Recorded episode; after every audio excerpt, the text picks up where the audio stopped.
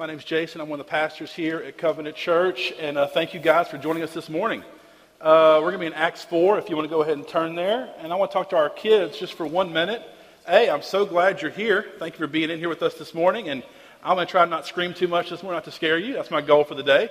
Uh, but two things I want to tell you. Uh, first, uh, kids, God wants to speak to you today. We're going to read a verse later that talks about Jesus, Jesus talking to his disciples and telling them to enter God's kingdom, you must come like these children. Kids, you have this beautiful gift of being, of having this childlike faith. And I just want to tell you this morning, the creator of the universe wants to speak to you. So write, that, write down as, as we read things and things jump out at you or you have questions about, write those questions down. Draw a picture. Let God speak to you this morning. And second thing, uh, as you're sitting there, look at your parents. Because your parents do a lot of great things. They love you, they take care of you, they feed you, hopefully, uh, they discipline you, they teach you, they do all these great things. And they're, they're an authority over you. Listen to your parents, honor and obey, right? Do those things. But here's the truth your parents have an authority as well, and it's God. And it's God's word. And your parents are here and they're sitting and they're listening, and they're taking notes because their souls need to grow need to learn. Your parents need to learn how to honor and how to obey. Because we, as the family of God, are all together becoming more like Christ. That's why I love these Sundays when you're in here with us as this big, loud, sometimes family that we are, and we get to learn together. So, kids, this is a great Sunday for you to be in here. So, we're in Acts 4, and I was thinking this week as I was looking at this text, and when I was a kid, um, long, long time ago, many, many hairs ago, when I was a kid, and uh, I had two friends on my street. Well, I had lots of friends. That was really cool. I had two friends in particular, though um, Ricky Racine and Nick Rath. Guys, if you listen to the podcast, how are you doing? Hope you're good. Um, Ricky Racine and Nick Rath. My mother did not like me hanging out with Ricky Racine.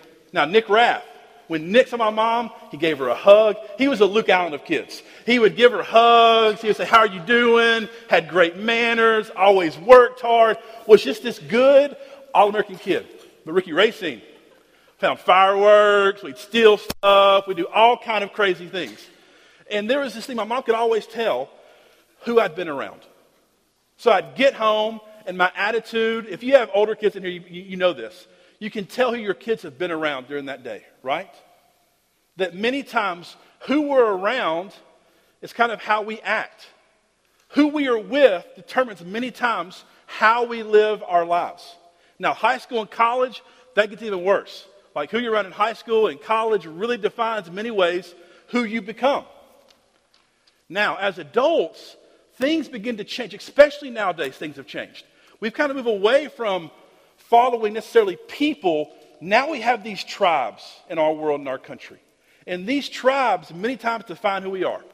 We have political tribes, we have sports tribes, we have like hobbies tribes, we have, uh, we have all these different kind of collection of people that come together and who, what tribe we're a part of. We even have religious tribes. Like, you know, I'm in this camp in Christianity, I'm in this camp in Christianity, or I'm in this political kind of sphere, or I, I like these kind of things, or I like these kind of sports and these kind of teams. We have all of these tribes that many times we can tell, I can tell what tribe you're a part of by how you spend your life, how you spend your money, and your social media, honestly. Those things, we can clearly see who we are following, who we have put ourselves around. What we have saturated our minds with is the tribe we're a part of, and nowadays, many times, defines how we live our lives and how people see us. Look at Acts 4:13 with me. Verse 13 says this. Now when they saw the boldness of Peter and John and perceived that they were uneducated, uneducated, common men. They were astonished. And here is the, the, the, the meat of today for us. And they recognized that they had been with Jesus. I've prayed all week for you guys because I know many of you in here are walking with God and you're tired and you're beat up. Many of you are in here and you're far away from God. You don't even know why you're here. And you're tired and you're beat up. And we sing these songs today about how our debt is paid, how his love crashes over us, how he is for us. And my prayer and my hope today is that we see Jesus for who he truly is. And that we first are astonished by Jesus. And through that worship, through that amazement, that we we begin to be changed. So, my question starting us for us right now here's our attention. Can anyone tell that you have been with Jesus? If your kids, your family, your coworkers, your neighbors, those people in your sphere of influence, do they see Jesus in you or do they see this kind of secular tribe that you're a part of? Whether it's political, social, it could be a, it could be a church tribe. Listen, there's no banner of covenant church. When God comes back, he's not going to be like, oh, covenant church. Oh, yeah, come on, guys, you're front row. No. There's God, and here is his kingdom. That is it. There is one tribe that this church strives to be a part of the tribe of Jesus Christ. That's it. But the truth is, we let many things distract us. Let me ask you this Is anyone around you astonished with your life? And listen, it says here they were uneducated and they were common men. So, not, not how smart you are, how good you are, or charismatic you are.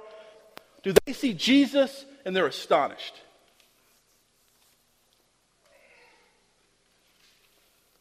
See, the beauty of Acts, as we're in this series, and Acts 4 today, is that we get this window. So Jesus spent three years pouring his life into these people. They lived, they saw, they experienced the message and life of Jesus Christ. And they saw him die. They saw him resurrect. They saw him ascend. And the Holy Spirit came. And from that point forward, we get this picture. We get this movie. We get this story of what it actually looks like to follow Jesus in almost this unfiltered way where the Holy Spirit's doing the special work during the special season with the people who literally walked with Jesus. It's the Sermon on the Mount lived out. As you look at Jesus' words, many times like, what's he saying here? What's he meaning here? How is this turned upside down? Well, the book of Acts gives us this picture, this glimpse what that looks like. And we have so much today to learn, to be challenged by, and to be encouraged by as we look at the book of Acts. So today, we're going to read all of Acts 4. It's a lot to read, but I want us to see this big picture of where we're at in the, in the, in the midst of Acts. Verse 1. And as they were speaking to the people, the priest and the captain of the temple and the Sadducees came upon them, greatly annoyed because they were teaching the people and proclaiming in Jesus the resurrection from the dead. And they arrested them and put them in custody till the next day, for it was already evening. But many of those who had heard the word believed, and the number of men came to about 5,000. It's a good day. It's a good ministry day right there. On the next day, the rulers and the elders and the scribes gathered together in Jerusalem with Annas the high priest and Caiaphas and John Alexander and all who were of the high priestly family. And when they had, when they had set them in the midst, they inquired, By what power or by what name did you do this? Then Peter, filled with the Holy Spirit, underline that, filled with the Holy Spirit, said to them, rulers of the people and the elders, if we are being examined today concerning a good deed done to a crippled man, by what means this man has been healed, real quick, we saw in Acts 3, they healed this, this crippled man. And so they're asking, okay, what happened here? What is going on here? Peter's telling them this. Let it be known to all of you and to all the people of Israel that by the name of Jesus Christ of Nazareth, whom you crucified, isn't that how he just throws that in there? Whom you killed, basically. Congratulations. Um, whom God raised from the dead, by this man is standing before you well. This Jesus is the stone that was rejected by you, the builders, which has become the cornerstone. And there is salvation in no one else, for there is no other name under heaven given among men by which we must be saved. Now, when they saw the boldness of Peter and John and perceived they were uneducated, common men. They were astonished. They recognized they had been with Jesus. But seeing the man who was healed standing beside them, they had nothing to say in opposition. But when they had commanded them to leave the council, they conferred with one another, saying, What shall we do with these men? For that a notable sign has been performed through them is evident to all the inhabitants of Jerusalem. We cannot deny it. But in order that it may spread no further among the people, let us warn them to speak no more. So they called them and charged them to speak to, to all in the name of Jesus. But Peter and John answered them, Whether it is right in the sight of God to listen to you rather than God, you must judge. For we cannot speak, for we cannot but speak of what we have seen and heard. And when they had further threatened them, they let them go, finding no way to punish them because of the people, for all were praising God for what had happened. For the man on whom this sign of healing was performed was more than 40 years old. So we see here, they're in front of these people, these leaders, these religious leaders, and they ask them what happened. And they told them, the guy you crucified healed his man from the dead, basically. And so from there, like, okay, well, we can't deny that he's walking now. He's right here walking. We can't deny that, but stop saying this. And so Peter and John they say, Well, we can't do that. Okay, we'll see you later. And so they go. And they go, and we see here in verse 23. When they were released, they went to their friends and reported what the chief priest and the elders had said to them. And when they heard it, they lifted their voices together to God and said, Sovereign Lord, who made the heaven and the earth and the sea and everything in them, who through the mouth of our father David, your servant, said by the Holy Spirit, why did the Gentiles rage and the peoples plot in vain? The kings of the earth set themselves and the rulers were gathered together against the Lord and against his anointed. These people trusted in the sovereignty of God. Verse 27 For truly in this city, that were gathered together against your holy servant Jesus, whom you anointed, both Herod and Pontius Pilate, along with the Gentiles and the peoples of Israel, to do whatever your hand and your plan had predestined to take place. And now, Lord, look upon their threats and grant to your servants to continue to speak your word with all boldness.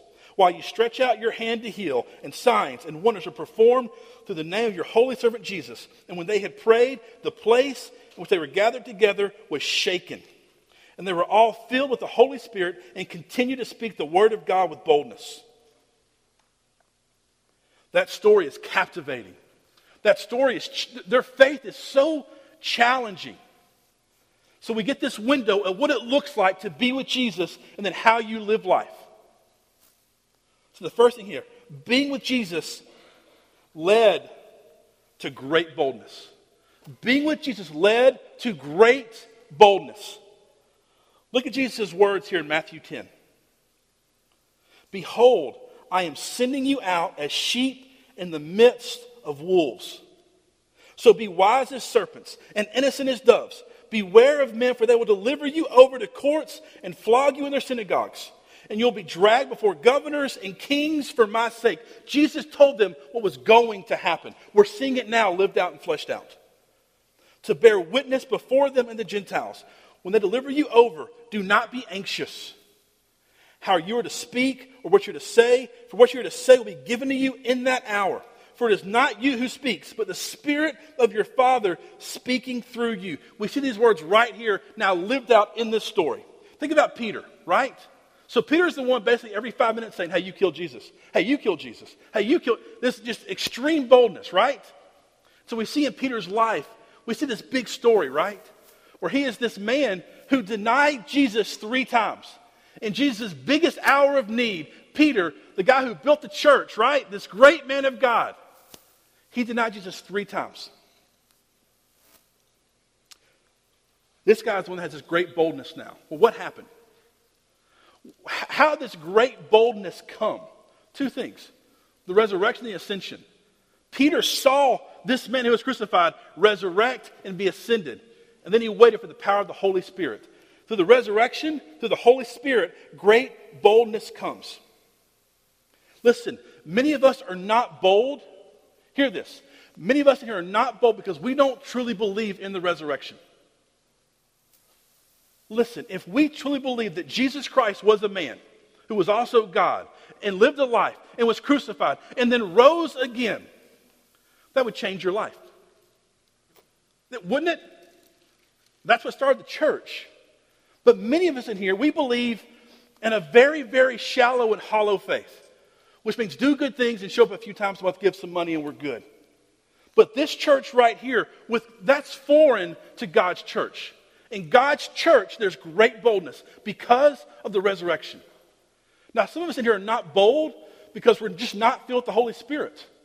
We are filled with lots of things, lots of information, lots of entertainment, but not the Holy Spirit. And so we are weak, we are hollow, and we are afraid. And also, many times we're just bold about the wrong things, right?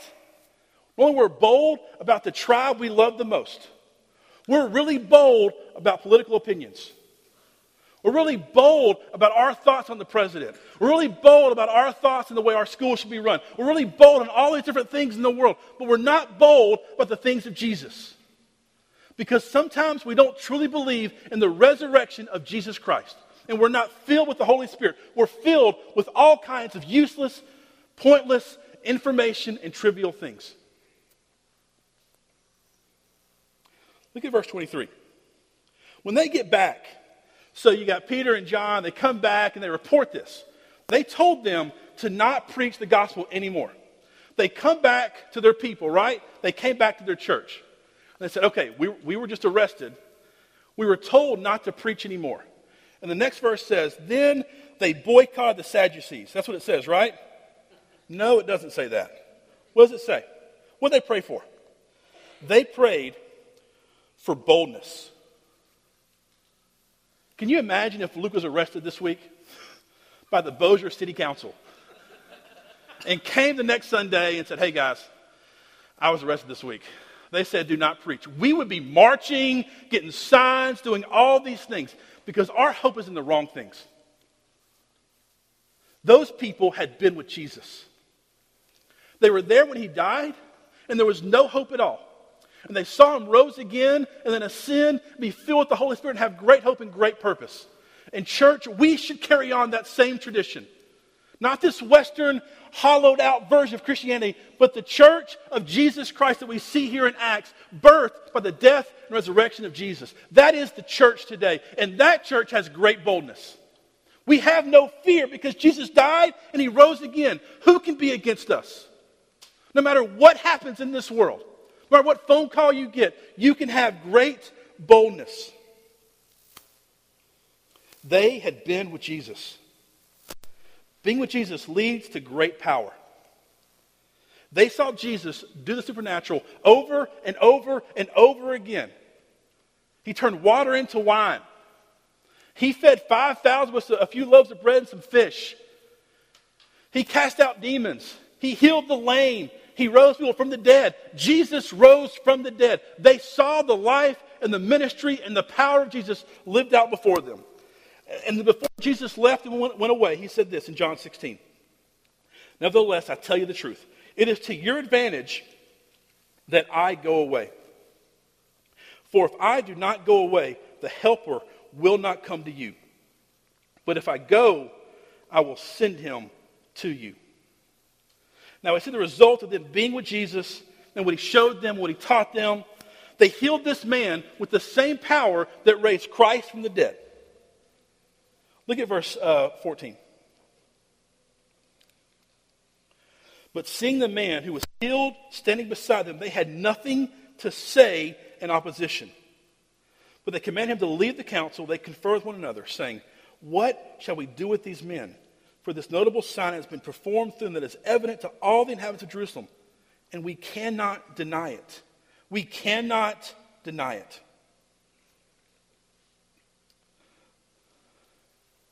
They had nothing to say in opposition. They could not deny it. Listen, people could deny Jesus around you, but they cannot deny the power of Jesus in you. And what I mean by that is, as we go out in this world, there are people who are going to be against the gospel, against Jesus, and they're going to say things to you and do things to you. But if there is truly the power of Jesus living inside of us, they cannot deny that. And many times, the power of Jesus is simply this a changed life it means you shut up more. I'm sorry, you be quiet more. Kids are in the room. It means many times you're just slow to speak. For many of you, that's the power of God in your life right there. There is patience when people can understand it. That's the power of God in your life. When the phone call comes about the sick parents or the check doesn't come, there's not worry because the power of God's inside of you and it's real. Those are the things that people cannot deny. Many times we try to win arguments or prove points or do this or do that. We simply sit there, let the power of God reign over us, through us, and around us. People see those things and they're captivated by those things, not our arguments.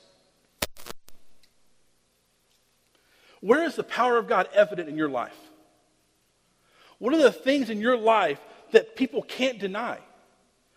Where is things in your life where you say, only God did this?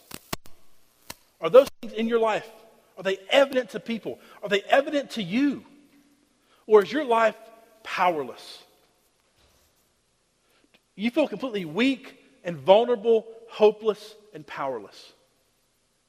That is foreign to Jesus' Christianity. Next thing, being with Jesus led to great generosity. Matthew 6, Jesus told them to not worry about what they would eat or drink or what to wear. Jesus told them to not put their treasure in the things of this world. He turned this thing upside down, right? Jesus said, Seek first the kingdom of God, and all these things shall be added unto you. That is the message and the life of Jesus. Look at verse 32 through 37. Now, the full number of those who believed were of one heart and one soul. And no one said that any of the things that belonged to him was his own. Let me say that again. No one said that any of the things that belonged to him was his own. They said, This car is not mine. This house is not mine. These clothes are not mine. These things are not mine. But they had everything in common. And with great power, the apostles were giving their testimony to the resurrection of the Lord Jesus, and great grace was upon them all. There was not a needy person among them.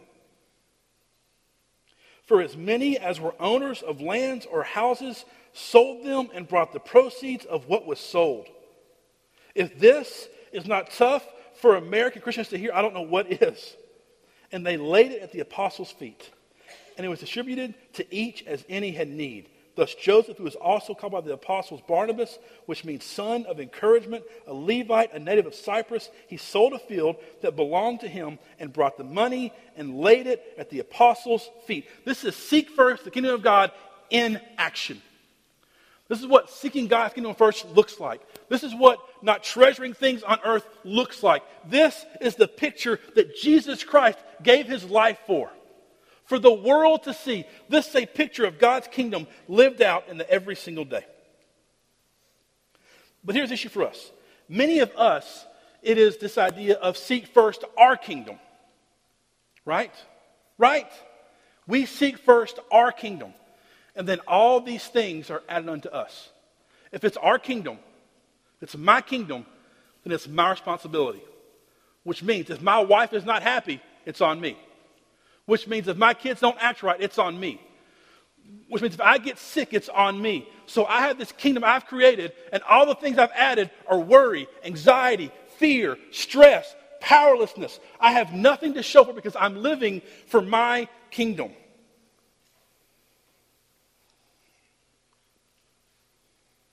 What are the things in your life that you see right now? As you seek your kingdom first, what are the things in your life that have been added unto you? What are the fears? As you're here today, I don't know how you got here or why you're here or what's going on in your life at all. But what are the things that are driving you? Being with Jesus led to great boldness, great power, and great generosity. Here's a question can people tell that you have been with Jesus? Is there boldness about you about the message of Jesus? Is there power in your life that is evident to people around you? Are you open handed and generous with your time, your talents, and your money and your stuff? Can people see those things in you? Or are you sitting here and like and you feel like overwhelmed and like you are just so far off the track? This is where our tension is. This is where, for us, the question has to be answered Do you truly want to be with Jesus? I cannot answer that question for you. Listen, I, I pray for you. I pray for my own soul. Let me, let, me, let me share this story. So, Thursday, Tracy asked me, How's message coming? And I'm like, oh, It's coming. And she's like, what is, What's kind of the idea? And I was like, Well, the main point is to be with Jesus. And then I confessed to her on Thursday, all week long, I had not desired to be with Jesus at all. That all week long, I had felt this spiritual attack, spiritual heaviness, just kind of, uh, I guess, in a funk, so to speak. And I didn't, and I was just really burdened by that. And I tell you this because this is just the battle of our lives. And you're here, and listen, for us, we have so much knowledge at our hands nowadays. We know so much stuff. And we have so many resources that many times we feel like we don't need Jesus. If we don't need Jesus throughout our week, we just kind of live our lives. And listen, our jobs are still there, things still happen, we still kind of function. But listen to this you are hardwired for a relationship with Jesus Christ. And, and the holes and the pieces and the things in your life that are just not fitting, it's because you are hardwired for so much more. You are hardwired for a relationship with Jesus. You're hardwired to obey Jesus. You're hardwired to invite others into your kingdom, not live this monotonous, robotic, everyday kind of life. You're, you're invited to this great story of God. You're wired for eternity. You're wired for so much more. But it starts with this question right here Do you desire, do you feel the calling to truly be with Jesus? Because that's where it all starts. So the question is this right here what does being with Jesus actually look like? We see here really three things. The first here is faith. Listen, it took faith for the disciples to follow Jesus when he called them. It took faith to preach such a bold message by Peter. This is how Jesus describes this kind of faith. Matthew 18. After the time of the disciples came to Jesus saying, Who is the greatest in the kingdom of heaven? and calling to him a child, he put him in the midst of them and said, Truly, I say to you, unless you turn and become like children. Church, hear this. Unless you turn and become like children, you will never enter the kingdom of heaven. There has to be childlike faith in Jesus. Childlike faith in the resurrection, where you said this right here Jesus rose, so whatever. Like Jesus rose from the dead, so whatever he says goes, right? Because I can pick up something, my kids think I can do anything in the world, right? Because I can do this, they will follow me. Because Jesus rose from the dead, as children, we say, okay, Father, we follow you. No matter what it is, I don't understand it, I don't feel it, I don't get it, but because you did this, I will follow you. Childlike faith. Childlike faith leads to entering God's kingdom and being adopted into his family. Listen, grown people are not adopted, only kids are adopted. So we enter God's kingdom as children with childlike faith. Childlike faith is what makes us spiritual adults. Too many of us have this kind of faith that says we can do it and we stay spiritual infants. But childlike faith leads to us being spiritual adults and one day being spiritual parents. We see God at work in people around us through us having childlike faith. Childlike faith is our new identity. This is where it's so hard for us. We have so much right here on these phones. We have all the knowledge that we could ever want in the world. But I see this so much. Knowledge puffs up. Because we have knowledge, we get away from the resurrection, from that simple truth that Jesus came, He lived, He died, He resurrected, He ascended, He's coming again. Because knowledge puffs up. Stuff distracts us, gets our attention, gets our heart, gets our allegiance, and we get distracted. Childlike faith is tough. Listen, it's this idea um, if you give me a, a, a toy for $1,000, this is what childlike faith is. You give me a toy for $1,000. I'm like, well, well, no, you spent too much money on that. I can get this myself. I can do this. You give that kind of toy to my kids, what do my kids say? Ah, thank you, this great toy. That is childlike faith, where you just accept. So this week, um, on Monday, Hayes has been having uh, nightmares, which is normal for a kid, I'm, I'm hoping. And, uh, and uh, he was saying he was seeing monsters at night, and uh, he was so scared. That's not like Hayes at all. And he, uh, I said, okay, well, I'm going to pray for you.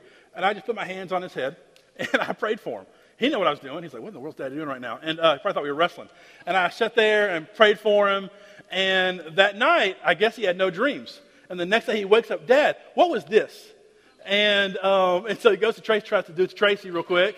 Um, and the next night, um, he said, Dad, do this again. The next night, Dad, do this again. Next night, Dad, we've done it every night this week. That's just childlike faith. That um, he doesn't understand that. I'm not, I'm not saying that he's a prophet by any means. trust me. Trust me on that. But there is this spirit that, that is so hard for us in the West to understand. Because tomorrow you can get whatever you want, most people. You can find out whatever you want. But there has to be this childlike, just desperate need that, listen, nothing else works. Nothing else is worth living for. I'm throwing this out and just holding my hands up because all I want is Jesus. That's childlike faith. So our battle is this identity. So you hear about the church, right? So this childlike faith leads to this new identity as a son and a daughter of Jesus. And our battle is a battle of identity.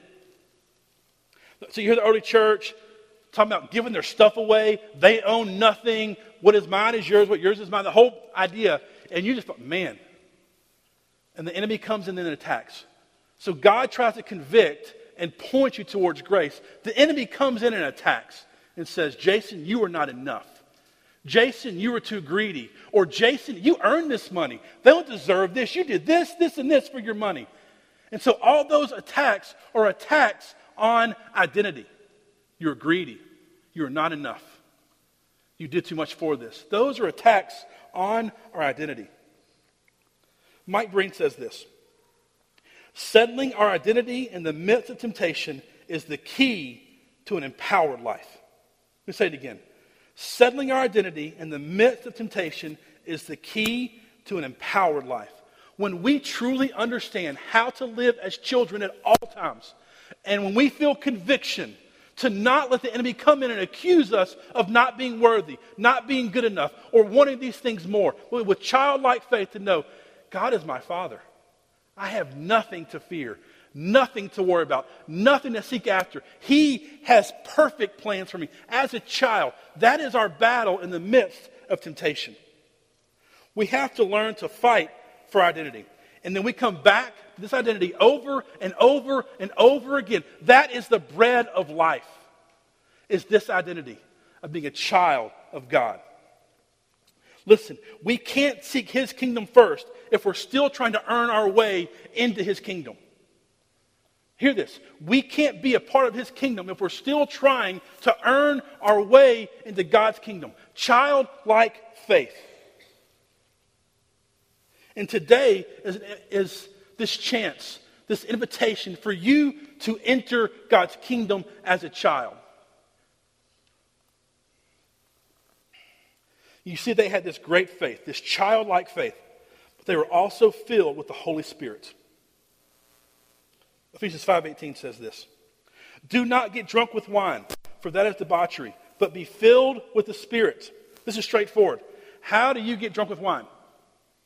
Don't answer. You embarrass yourself. Uh, you drink, and you drink, and you drink, and you drink, and you drink, till you're just drunk with wine, right? Well, how do we drink of the Holy Spirit? Romans 8 5 says this. Those who live according to the Spirit set their minds on the things of the Spirit. We set our mind on the things of the Spirit. We are saturated with the things of God. Too many times we're filled, we're saturated with other things, and we have no power of the Holy Spirit. I call this the principle of showing up. As, with, as ch- uh, childlike faith, we come in, we just show up because we know that we are needy, right? With childlike faith, we just show up. We show up to just sit under God's Word by ourselves at our house, reading God's Word, filling our minds with the things of God. We just show up to gatherings with other brothers and sisters and we confess sins, confess struggles, and hear the good news, the principle of just showing up. We show up and we serve those around us and we set our minds on these things.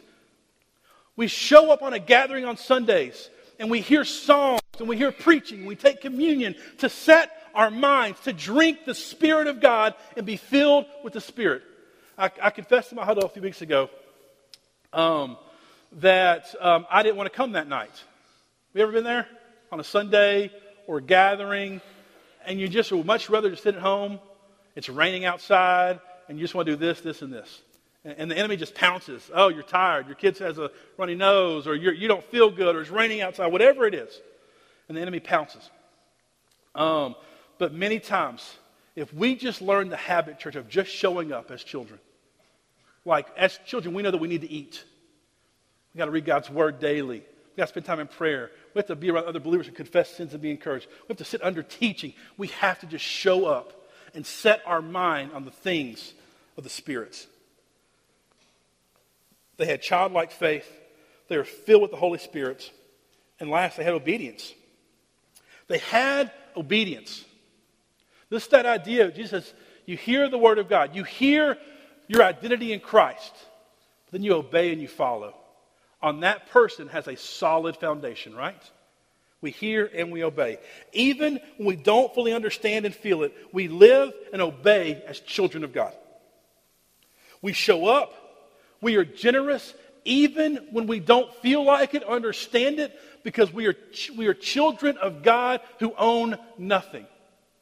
And here's the beauty of this you don't obey to gain an identity. Your identity is already secure in Christ. But obedience, what it does do for sure is reinforce your identity. I'm, when you get out there and you love others who are unlovable, who are tough, and you do the tough things, that reinforces that who I am is a child of God. But many times we fill our mind and our life with frivolous things, and then we sit at home and we do nothing, and we wonder why we have this small faith and we're not filled with the Spirit, and there's no fruit in our lives. We must come with childlike faith, be filled with the Holy Spirit, and then go out and obey the things God has called us to do. And now the fun part comes people start being with Jesus by being around you. As we enter God's kingdom with childlike faith and come back over and over again to this bread of life, and we fill our hearts and minds with the things of the Spirit and are filled with the Spirit, and we obey the things God has called us to do, people will see Jesus in your life. People will experience Jesus in your life. And then you'll boldly declare to them why you have this hope, why you have this life. And, and we'll begin to see neighborhoods, cities, little pockets of our world become to look more like God's kingdom, more like this church we see in Acts. We're all writing a part of this story today. I would encourage you to get involved in God's story. Enter with childlike faith. Be filled with the Holy Spirit. And obey what He's called you to do. Let's pray. Uh, dear Lord, I thank you for the good news and the gospel message that you came, lived a perfect life, you died. Three days later, you rose again, and you rose up, and you ascended to heaven. That news gives us everlasting hope.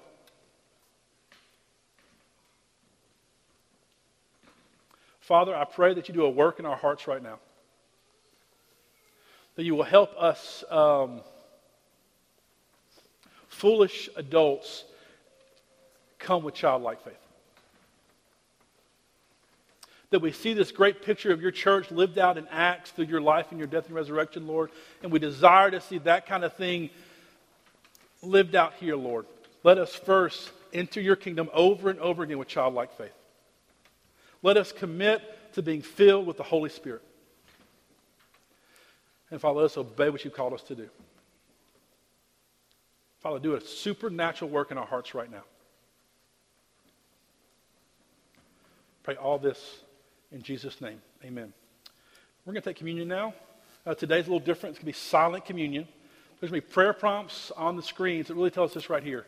Remind us to enter with childlike faith, be filled with the Holy Spirit, and to obey what God has called us to do. I would encourage you over the next few minutes to wrestle with God, to wrestle with your heart on what God is kind of leading you in today. Um, I'll be in the back if you want to pray with the pastor. Uh, communion is for uh, God's church. If you have not entered God's kingdom through childlike faith, I would encourage you to sit this one out. You have to be a member of our church to take this, um, but uh, take some time uh, and just wrestle with these things. Come when you're ready.